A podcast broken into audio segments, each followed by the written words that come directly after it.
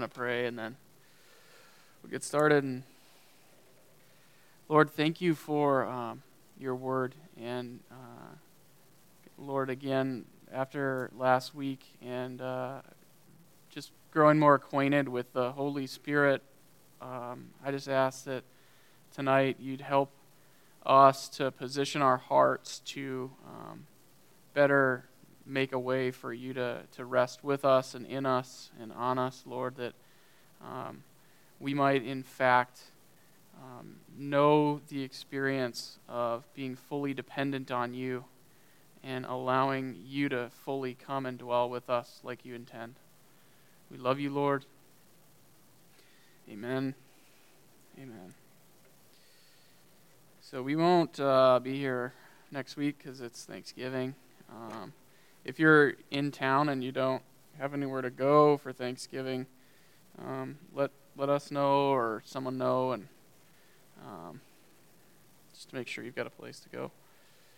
So anyway, next week we'll be off, and then um, I think the following Thursday is the last one of the semester, so we won't meet um, when you guys have finals for students. So figure you got enough going on. Um, so last week, for those of you um, I didn't. We didn't record it. Like I said, I got in trouble today for that. But um, we talked. Uh, I talked about the Holy Spirit and um, just like trying to give a little bit of a different perspective on who He is as a part of the Godhead and being just as powerful and mighty and holy and awesome as God in the Old Testament, and yet being willing to come and like literally. Um, indwell us, live with us, in us, um, and, the, and the implications that has for our lives. And um, so I'm going to just for a second before I start. We really think that um, that God wants to do this in our midst again. And um, I've mentioned a few times that a few years ago, this whole Holy Spirit thing was new for a lot of us. Um, it was really kind of foreign. Um, the only thing we knew about it was that, you know, people would pray in tongues and fall down, and we didn't know if it was real and we didn't know what it was. But there was also things in the Bible that we were like, man, I feel like there's something in there to chase after. And so we started chasing after this thing, and one by one, and, and one by one over the course of a very short amount of time. And right in the church setting, God started like meeting us and people that had never known about the Holy Spirit or, you know, known what it was about or they started, you know, meeting God this way. And it, we had an extremely powerful time for like two, three years. Yeah, three years where, you know, we were watching people that had lifelong depression. And all of a sudden, the power of God would like come and rest on this person, and, and different things would happen. For some, they would cry. Some people would shake. Crazy. I mean, some people they did fall over, and yet God was there protecting them, and they would get up, and there was no more depression. And this is a lifelong, um, medically diagnosed thing that they would be healed of. And so there was the emotional side, what you might call deliverance. There was the physical side, where from 2008 through the end of 2009, I mean, we saw like over 100 people get healed of different things, both in the church and in the community. Um, crazy stuff that, um, you know, you read about in the Bible and you really hope that you get to be a part of. But then, honestly, when it was happening, it was a really difficult time for us as a church because there's a lot of nasty stuff going on as well. Um, people in the community handing out letters about uh, leaders and um, physical threats of violence and stuff. And, and then the other side of it was there's all these amazing things going on, and you're questioning is this real? It was so crazy that you're like, is this, is this real? You know? And um, we, we think very highly of critically examining every claim in God because we think it's all real or available. Not that we think it's all real. There is some stuff that's manufactured, there's some stuff that's fake, and there's some stuff that just didn't happen. But we also think that if we really examine things, we're going to find a lot of stuff in God has happened and does happen still. And so we were examining all this stuff, but I remember praying for people, and if there's a story, the guy, this guy in the parking lot, Pastor Tuttle and I were sitting outside. There was supposed to be a service. It was canceled. He and I were just hanging out here talking, and some dude comes up on crutches. He'd broken his leg the day before, had a spiral fracture, couldn't put any weight on it. We start to pray for him, and he's like, My leg's getting better. I can feel my leg. And he starts walking on it. He pulls the cast off, he gets rid of the crutches, and he walks out of the parking lot with no pain, you know? And I'm sitting there and we're praying for him, and I'm having a hard time, like, is this even real? Because it's so, in the true sense of the word, phenomenal that your brain is having a hard time grasping that it's real. And yet, when you you look back on these things and you go, no, this was God throughout the course this entire period. I mean, lives were completely changed. Physical bodies were physically changed. I remember another one praying for a lady who had a, a she was a runner, a marathoner. She uh, some sort of ligament or tendon in her knee was gone while we were praying for. Her. She felt it grow out, and a girl who had her hand underneath felt the thing move like a worm going across her knee while the thing was being healed. And it was like, this stuff is freaky, but it, it has to be God, you know? And so you're in the middle of it and you're trying to evaluate it and be honest about what's happening. There's a lot of things. I prayed for, and I prayed for a lady um, for a long time. She she passed away, um, you know, and so there's a, there's a lot of things that we prayed for that didn't happen. My my three grandparents in this period, this this exact period where I we watched. I prayed for a lady once in Ironwood um, me and Dan Grilly actually prayed for a lady in Ironwood who had four tumors um, that had they were on an MRI. So she had four tumors. Um, I think one on each side of her neck and one under each of her arms. We prayed for her. She went back and had another MRI, and three of the four tumors were completely gone. The other one had shrunk to like the size of a pea. And so it was like medically um, cataloged, recorded that, that this had happened. And so you're in the middle of it and you're like, you're trying to evaluate this is incredible, and yet your own faith is still building. And then all of a sudden it just kind of ends. You know, it just it became less and less and less. It was happening less and less. And fewer, fewer and fewer people were coming up like, hey, I want to get prayed for to get free to this. Or fewer and fewer people were saying, I need physical healing. And all of a sudden it was like, we're not seeing it consistently anymore. And yet we believe that God said that would just be the first wave of what he was going to do.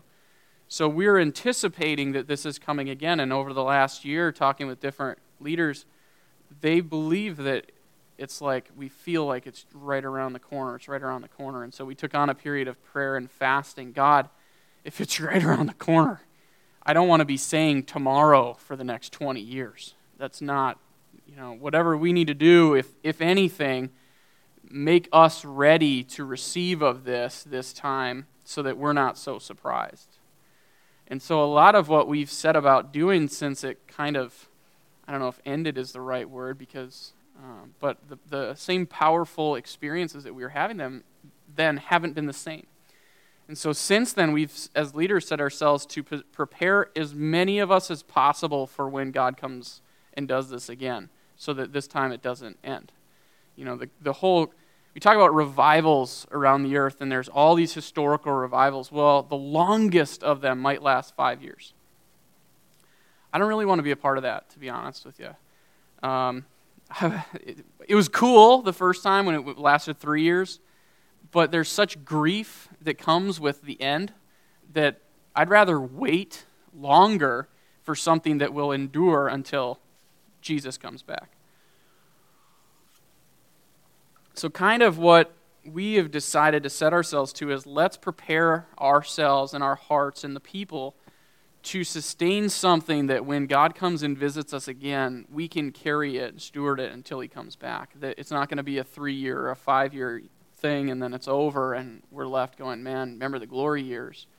But something that we get to be a part of as long as we're around. So, I want to talk about um, the man upon whom the Spirit falls. And that's a quote that I took. So when I say the man, I mean the person. But um, that's a quote from an old writing um, that really affected me.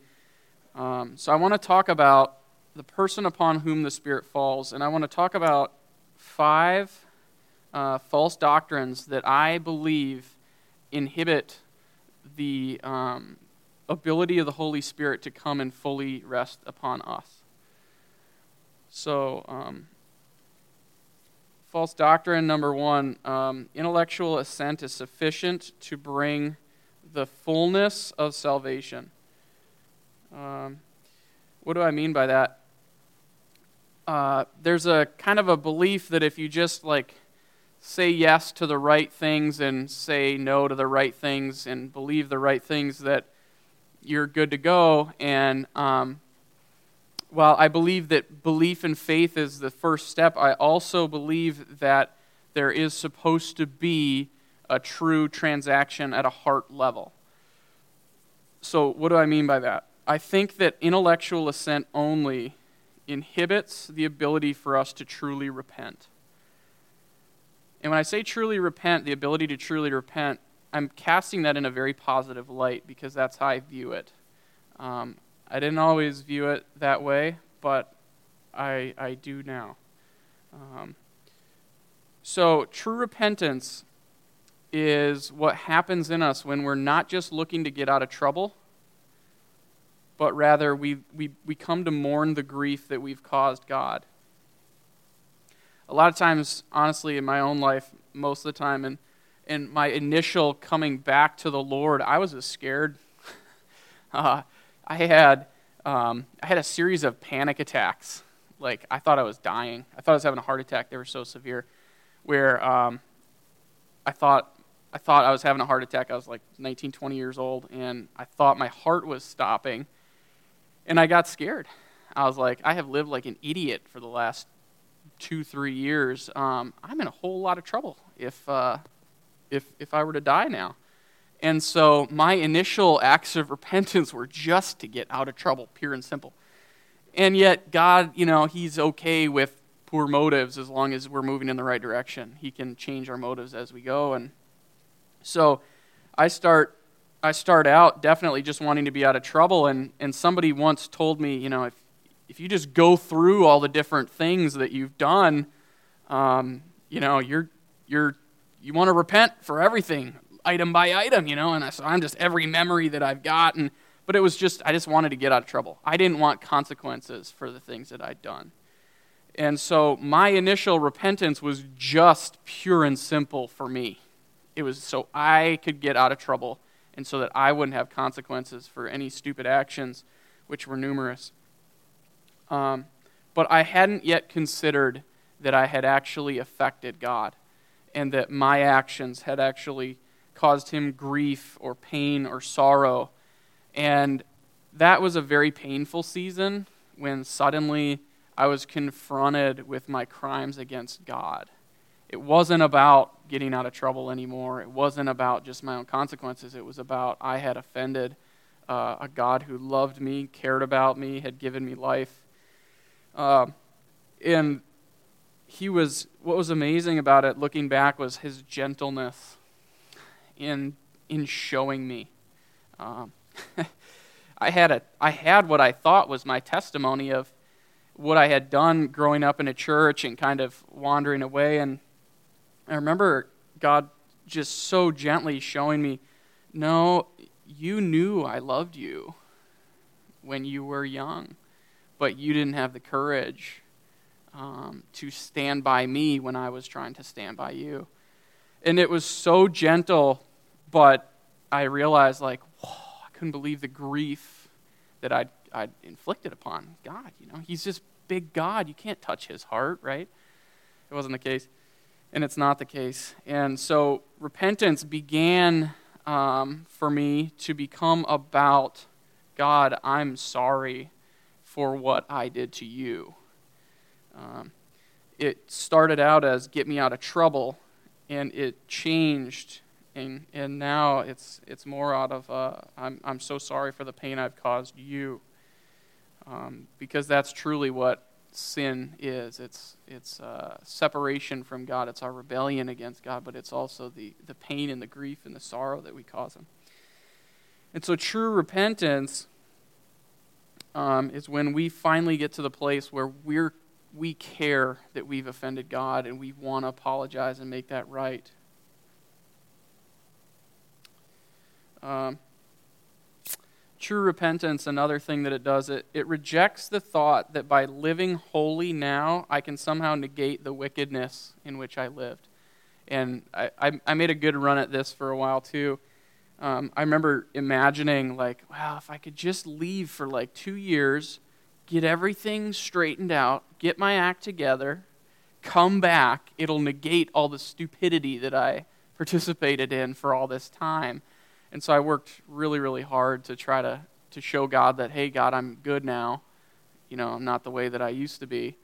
And what I was actually just trying to do is earn His pleasure and true repentance recognizes that we can't. We know mentally that we can't. It's by faith alone, right? Um, salvation is by faith alone. We, we can't earn this from God, and yet we so try. And yet repentance acknowledges that I don't have to try. I can just come and I can just say, God, I'm so sorry for the grief that I've caused you. Um, Repentance is the full acceptance of all of our guilt and then the broken cry to God for mercy. And what's amazing is we start to get good at repenting, and this is a gift.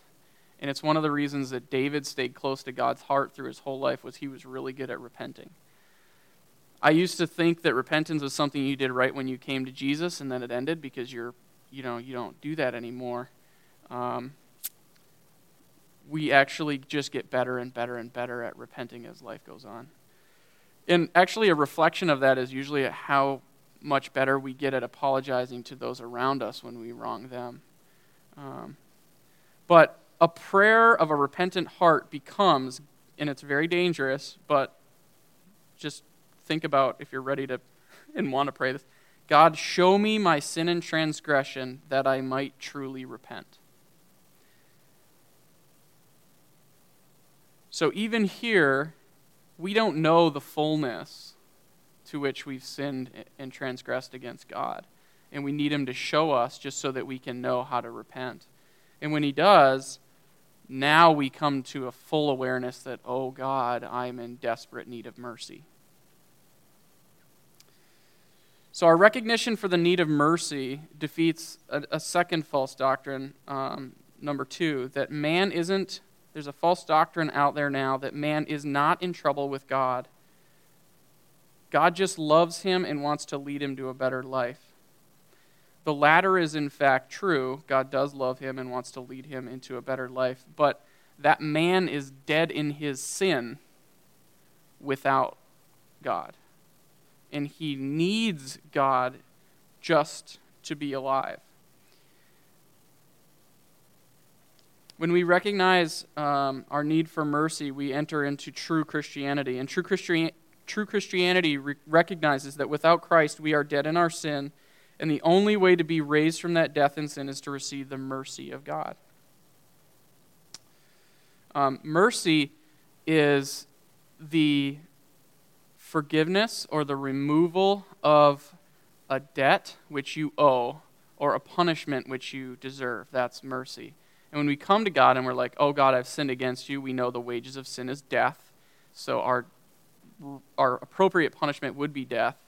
But his mercy removes that punishment from us. So that's mercy. So now we need mercy still today. His mercies are new every morning. We need mercy now today when we mess up because we go back to God and say, God, I've sinned against you again. I'm so sorry for the pain I've caused you. Will you forgive me? Give me mercy today. Um, and I'll get into a, a, the third false doctrine in a minute. Um, actually, I'll do it now. There's a, there's a really damaging false doctrine right now that it, it's, it says that grace is what you need now when you sin. That that's why we have grace. There's books written about this, like hundreds of Christian books about what the, the amazingness of grace that when you mess up today, you just have grace, you have grace, you have grace. That's not what grace is really. For, and that's not the true definition of grace. The true definition of mercy is what gets us out of trouble and gets us back right with God when we mess up and sin. Grace does not do that.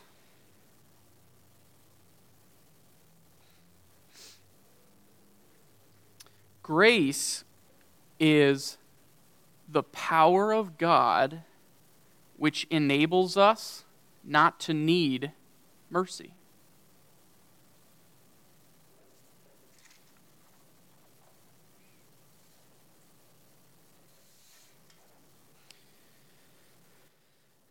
I got I got way way off course on my notes here, but um, let me just go back here. I had a good line of thought, so I'm just going to go back to them. I was just getting too excited. Okay, so mercy. Uh, when we recognize we need mercy, we understand that our efforts are futile. I think most of us at some point made a pretty good effort as a Christian to be holy. We wanted to be righteous and act righteous. And usually that's, uh, that's valuable, but often our effort to be holy is for the sake of earning God's satisfaction. We probably wouldn't admit this because we know we can't, but usually that's what we're trying to do. Um, often, I mean, I was one for a long time uh, as a young Christian trying to live radically. I wanted to be radical. I wanted to be the most radical, the most extreme. I wanted to do more for God, be more for God, be holier than anybody who, since the Old Testament times of, uh, you know, the Nazarites and uh, did the Nazarite fast, and yet um, my motives were to please God, to impress God, to um, not require His mercy there were a lot of um, there were a lot of people in Scripture who had the same motives. They were zealous, but not for love, and often it may be unwitting, but it's for selfish gain.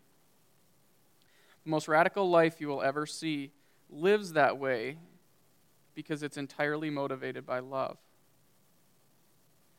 And what we find from Scripture is that he who has been forgiven much loves much. So we often want to be radical to avoid needing to be forgiven. But in fact, it's going to the place of being forgiven that will produce in us a love that will make us more radical than we ever could have been if we were never at the place of needing forgiveness to start.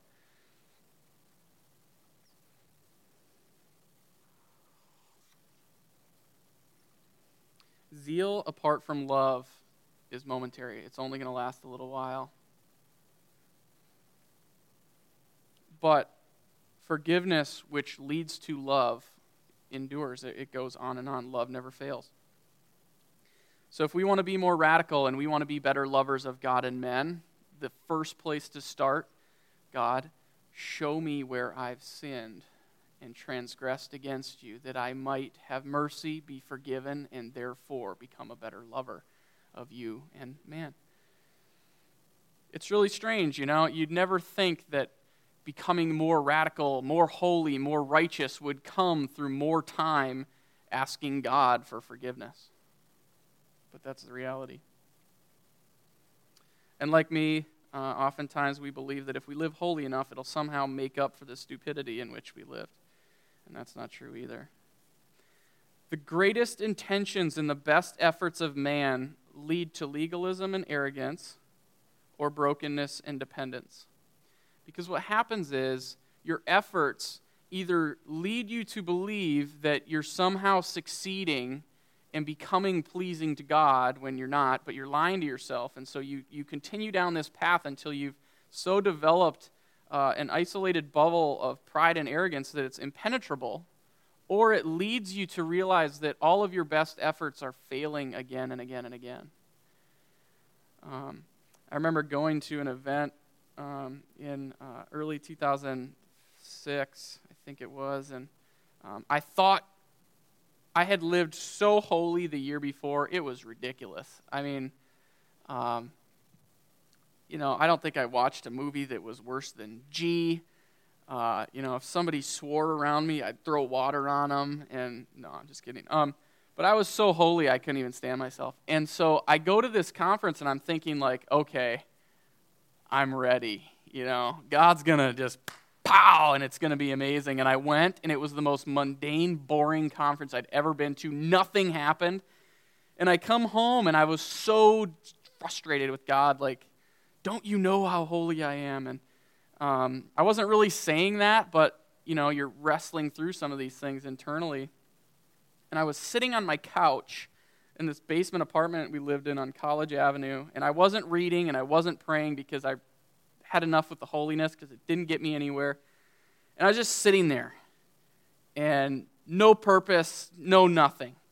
And all of a sudden, I mean, as clear as anything in my heart, God just says, um, It is by grace you have been saved through faith, not of works, so that no one can boast. It was just like, boom. And I, I didn't memorize this verse, so it wasn't like just kind of waiting to come out one. It was just dropped. And you know what my first reaction was? It wasn't, Woo! It was, Are you kidding me? What about the guy who never goes to church? What about the guy who shows up on Sundays only for Christmas and Easter, but he believes, What about him, Lord? Silence. And I'm just like, Fine. And okay, you know. Um, and I so eventually I obviously I gave in, um, and then it it really started to strike me that I have I have labored for four years essentially to try to crack open the gates of heaven. I never would have verbalized this. You never could have convinced me that this is what I was doing. But once God said, It is by grace you are saved, through faith, not of works, so that no one can boast, no, not even you. And suddenly I was like, oh, I don't have to do anything. I can't do anything.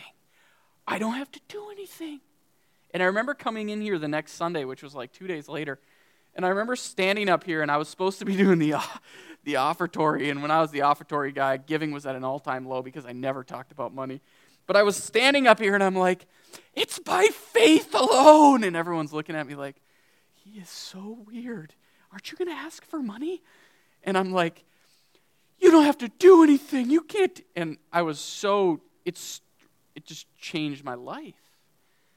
But looking back, you realize I had so worked and labored to be pleasing to God. And yet, it was all for naught. And I will assure you that my best efforts, however well intentioned, had led me to a great deal of arrogance and, yes, legalism too. See, I, I wanted to live in a way that pleased God. I wanted to live a holy life. And I realized that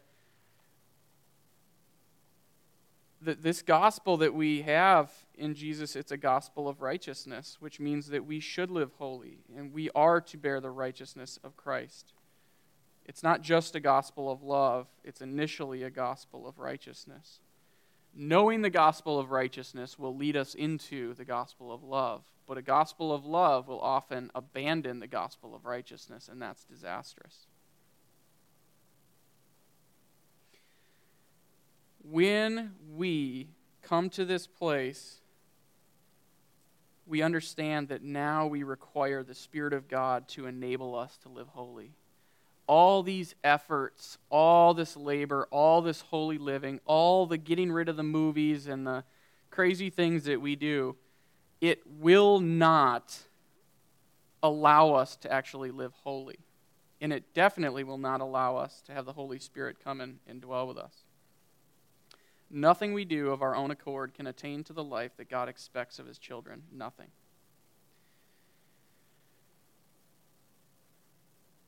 Attempting to do so without the Spirit allows us to see the disparity between our life and the holy life which is demonstrated in the Scriptures. Which leads us to the third false doctrine And this is primarily uh, in Matthew 5 through 7, what we know as the Sermon on the Mount or the Beatitudes. We've been told that this is a standard which is unlivable to us, to which we can never attain, so that we remain in constant need of God's grace.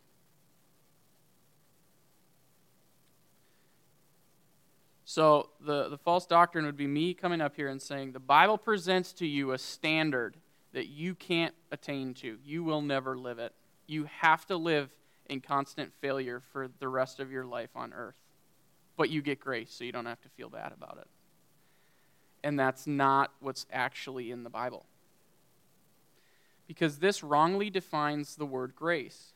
Grace is not that which allows us to remain in failure. Grace is that power of God which enables us to live in victory. In fact, the scriptures declare not an unlivable standard under which we must always fail.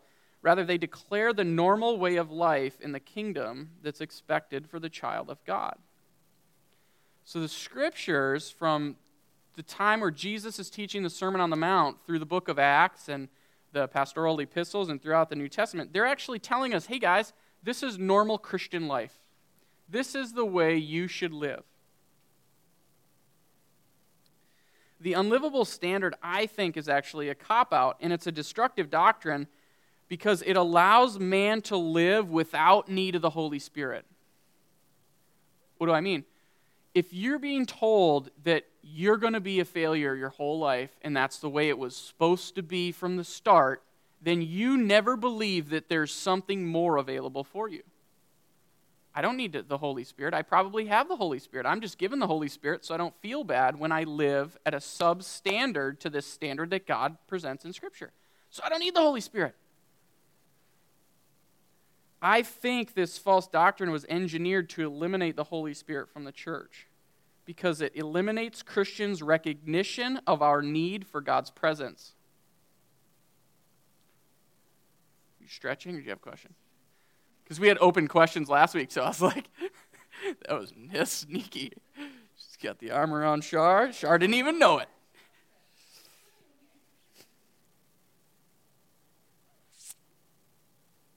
So, if you don't think you're supposed to actually live according to the scriptures, why would you ever try? Why would you ever think that you need anything else to allow you to do so? But if you read the scriptures and see that we are supposed to imitate Christ, that the Beatitudes and the Sermon on the Mount are actually the normal Christian life, then we start asking God, why can't I do this? I remember in this season, right after God was like, You are saved by grace through faith, that I was faced with so much of my own inability to live at this standard. A lot of it was in regard to seeing people healed or actually having an effect on someone's life in ministry. I, I knew that I had this call to ministry, and so I wanted to see people change. I wanted to sit down and talk to someone and have their heart split open, like you see in the book of Acts, and they say, I need this Jesus. And yet, my entire ministry experience was people just like,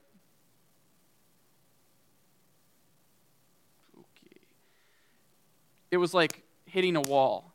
I prayed for so many people for healing and nothing happened. And I remember yelling at God, Do you see how much I'm embarrassing you? I'm praying in your name and nothing happens. I'm an embarrassment to you. You better give me the power of the Spirit because I will embarrass you my entire life. I was committed to embarrassing God if he didn't do anything.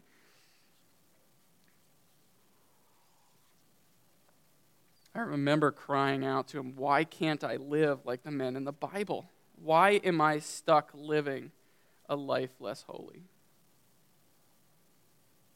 And I was confronted that, well, son, it's because you don't have all of me. You lack my spirit, and my spirit enables you to live according to the scriptures. And so, right after we got married in Tennessee, I remember fasting, and, and during this time, God was asking me to do some really weird things.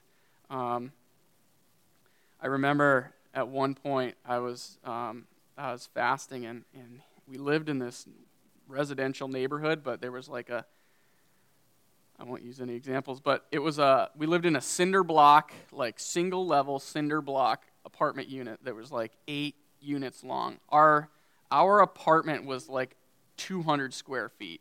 It was cinder block walls. This thing was awesome. You could not stand in front of the oven and open it because your legs would get smashed. The kitchen was only like two and a half. You had to turn sideways, open her up, shove the stuff in. It was, it was awesome. But anyway, residential neighborhood. All of our neighbors were Russians. I'm not going to tell you that story right now, but it was pretty funny, um, especially when the, the wrecking ball came down and crashed on one of our neighbors' trunks right through. Anyway, we're living in this neighborhood, and I'm fasting, and God goes, I want you to go out into that intersection, get down on your knees, and yell that Jesus Christ is Lord to the mountains. And I'm like, it's the middle of the day. This is a terrible idea. And honestly, it was not an act of courage. I just convinced myself that the Russians would never understand what I was saying and that most people were probably at work with real jobs, so I just went out and did it. Um, but what I realized later was God was taking away my desires to have His Spirit that were there to make me look special.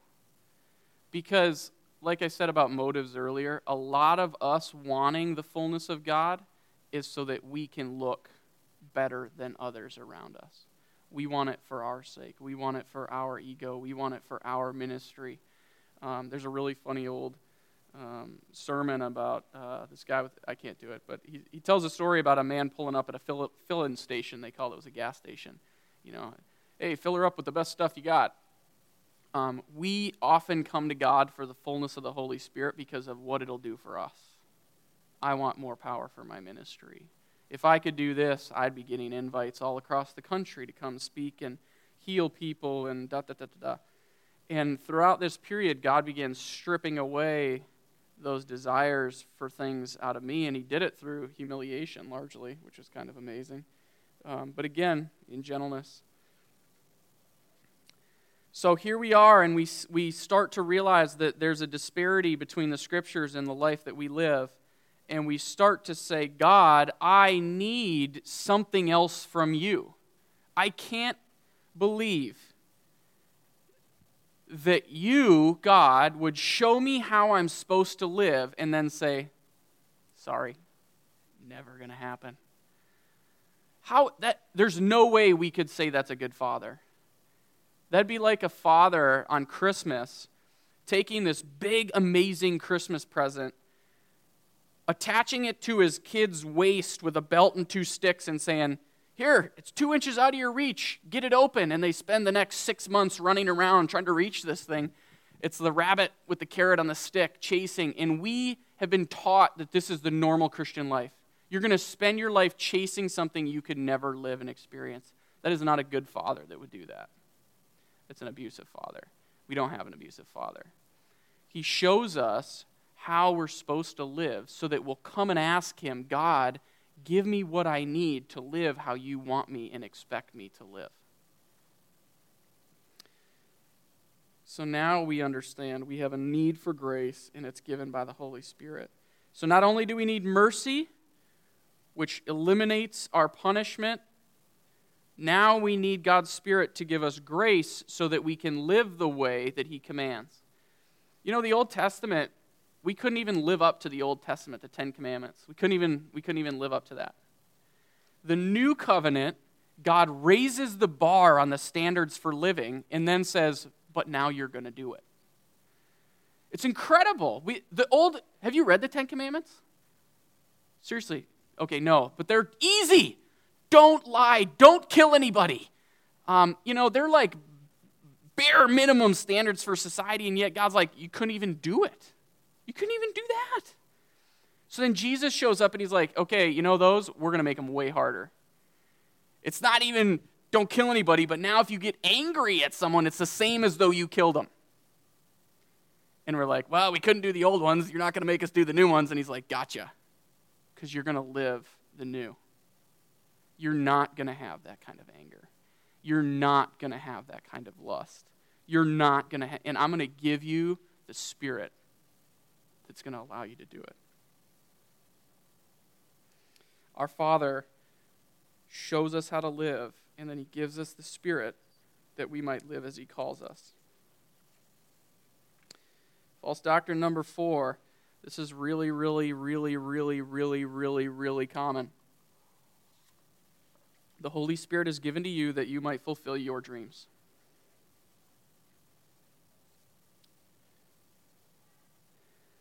But the person upon whom the Spirit falls desires God's Spirit not for himself.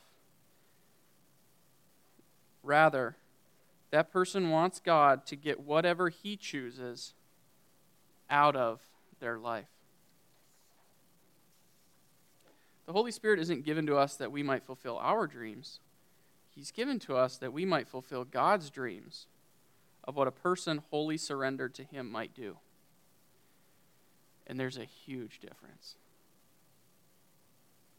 Because a lot of times our dreams that we hope for when receiving the Holy Spirit, they have things that, like I said, they, they have so much ego attached to them. They have fame, they have recognition, they have glory, they have power, they have, and we call it evangelistic things like change the world, make a difference, influence, impact lives, all these nice things. But really, we want God to come and indwell us so that we can be something special. And I'll tell you, the longer I live, the more I find out that greatness looks a whole lot more like ordinary than any of us would like. Because the Holy Spirit, He comes and He lives in us and with us and allows us to live ordinary lives in an extraordinary way. He allows us to do the most ordinary things in extraordinary ways. He's, he allows us not to lie. He allows us not to think things that we wish we never thought.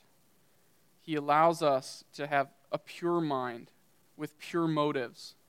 And He truly changes the way that we are. And yet, there's not always a stage attached to it. There's not always 100,000 Twitter followers attached to it. A lot of times, it seems really downright boring, and those are some of the greatest people that you'll ever meet from heaven's perspective.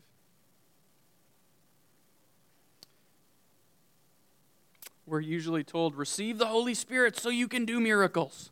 Receive the Holy Spirit that you might have power. Receive the Holy Spirit so you can be all you ever dreamed you could be. But the Bible says, receive the Holy Spirit so that God can get glory out of your life. Receive the Holy Spirit so that God can cause you to live like Him, to love like Him, to serve like Him, to sacrifice like him, and even at times to suffer like him. The fabric of a dream that God gives a man is selflessness. If your dream is truly from God, it will be for the benefit of another. I went through Joseph's life here um, again in the last couple of weeks, and this time through, I was just really blindsided again so, um, I love Joseph's life. You know, I talked about it a little a little while ago, but in the last week, I got another little thing out of it that I'd never seen before. It was amazing. Joseph, you know, he has these amazing dreams where he's going to be this most powerful guy, right? The sun, moon, and stars are going to bow down to him, his parents, his family. So he knows he's going to be a pretty big deal. And I'm picturing myself, and I'm like, yeah, oh yeah. And you've got some of these dreams maybe, and you're like, I'm going to be there someday. It'd be people, woo. And Joseph goes through all this horrible stuff. He's in prison. You know, he's a slave. He's in Potiphar's house. He's in prison. And all of a sudden, boom, he's the second most powerful man in the world. And I've always looked at that as Joseph was being prepared for the glory and the pressure and the weightiness of his calling. And he had this 17 year preparation period so that he would be ready when he stepped out and was the second most powerful man in the world. But when I read Joseph's story in the Bible, and not just in my own head, he told a different story. Because when all of this comes to pass, and Joseph is standing there, and his brothers come back to him, and they come before him, Joseph reveals himself, and you know what Joseph says? God sent me before you for your sake, so that your remnant might be preserved. And all of a sudden, oh, I realized this whole thing was not about Joseph and Joseph coming into greatness and Joseph's preparation for his great calling. This was about Joseph being maneuvered to preserve a remnant that would be found in his brothers because do you know who Jesus came through? It wasn't Joseph. It was for the sake of Judah's line. It's crazy.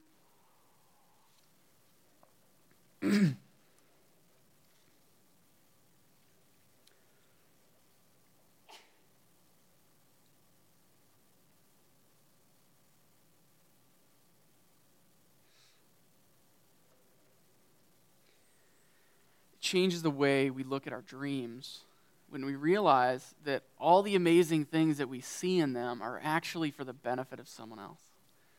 And somewhere along the line, Joseph got a glimpse that this whole journey and this whole call and the greatness that he would live in at Pharaoh's right hand, the second most powerful man in all the world, was in fact to preserve the remnant of his brother.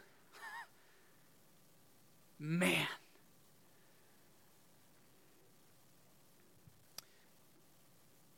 Quick reminder this was one of the brothers that sold him into slavery. And he is okay, not only okay, but thankful and praising God that God would take him through this horrific course to preserve that brother's line. And obviously, it culminated in the arrival of Jesus, being of the tribe of Judah. The fifth false, false doctrine I've been hanging out with my children again. Um, the fifth false doctrine when you receive the Holy Spirit, you are free. You are free in regard to sin. But often it's we're free and we can do whatever we want with the newfound power, glory, wonder that we've been given the person upon whom the Spirit falls knows that she is not her own, rather, that she is ruled by the Lord Jesus, that she belongs to another. You're never more a slave than the moment you come to belong to Christ. You've been purchased out of death and out of sin, and you belong entirely to Him. However, your master is more good than you could have ever imagined possible. There's something odd in our minds that is yet to be renewed, and it's in need of renewing. And this, this twistedness is the thought that as long as I belong to another, I have less than if I were my own. I'd be better off if I were my own and I were free to do whatever I want to do. As long as I belong to someone else, there's always better out there for me. And I don't know that there's anything more false in all the world. We have come to a God who allows us to call him Father and whose goodness knows no bounds, who's more generous than we could ever imagine, and who's more loving than we can usually tolerate. If you've never read A.W. Tozer's Knowledge of the Holy, it's a short book, but it is amazing because it talks about the attributes of God, his goodness, his holiness, his love, and they're they never end. His goodness never ends. And his goodness toward us and for us never ends. Because there's a difference. Someone you know is good, and they're just so good, and you watch them and you go, oh, you're so good. But it changes everything when you find out they're good for you and toward you. And that their infinite and eternal and never ending goodness is connected to you and will benefit you throughout eternity. This is the one that we've been not obligated to call master, but privileged to call master. Who brings us in as slaves and then sits us down and says, No, you need to call me dad.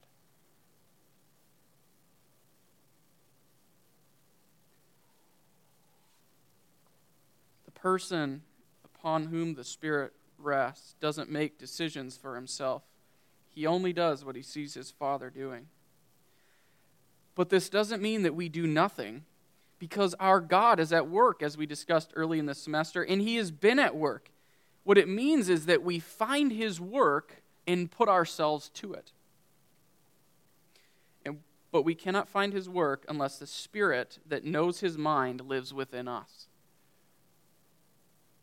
Only when we possess the Spirit of God, or better yet, He possesses us, can we know the work of God and put our hands to it throughout this entire thing here, these five doctrines, we find ourselves repeatedly confronted with our need for God.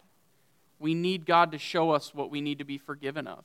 We need God to show us, or we need God for mercy. Then we need God for grace. But we need God to first show us how we should be living and that we're not there, and then we need His grace to live that way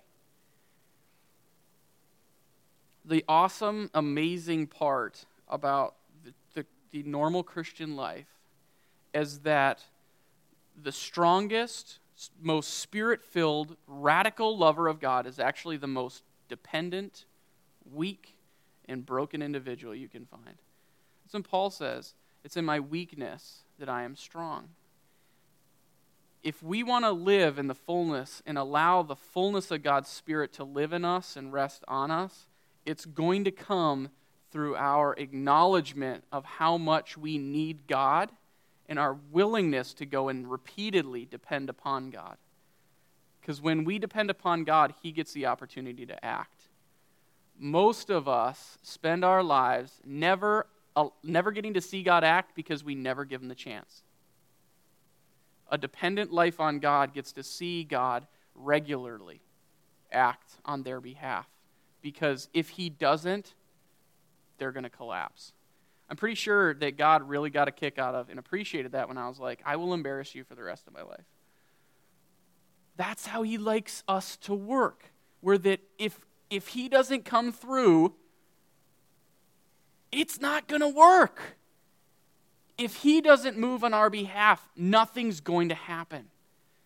That's the life of the normal Christian. So I'm going to pray, and um, I'm just going to pray that for each of us, we would have a. Um, mm-hmm. She's already spirit filled because there's no way anybody could do that without getting hurt otherwise. I'm convinced. Whose kid is that? Control of your children, for heaven's sake. I'm going to pray for us collectively that we would refocus ourselves and say, God, I want you to position my heart right because I, I want all that you have. And should you come, I want to be able to sustain this thing as long as you're willing. Lord, thank you for your word. Thank you for your spirit. Thank you that you are willing to work with honest, real people. That you are not afraid of where we're at. That you aren't afraid of all of our best efforts and yet failure. You aren't afraid of our biggest messes and you aren't afraid of our worst sin. The thing that we're most embarrassed of or ashamed of. Father, that you look at that and you say, Bring it to me. Show it to me. Tell me about it because I want to heal the pain. Lord, thank you that you are unafraid of anything that we can come to you with. And yet you're standing with open arms saying, Come to me, bring it. I'll make it go away. I will change you, I'll make you different. I'll let you belong to me, and I'll let you call me dad. God, change our hearts. Give us your spirit that we might live the fullness of what you hope for. and that you might truly get glory out of our lives. Mostly, Lord, thank you that with your Spirit we have access to walk with you, in, in communion with you, and talk with you in your presence every day. Thank you for going with us. We love you. Amen. Amen.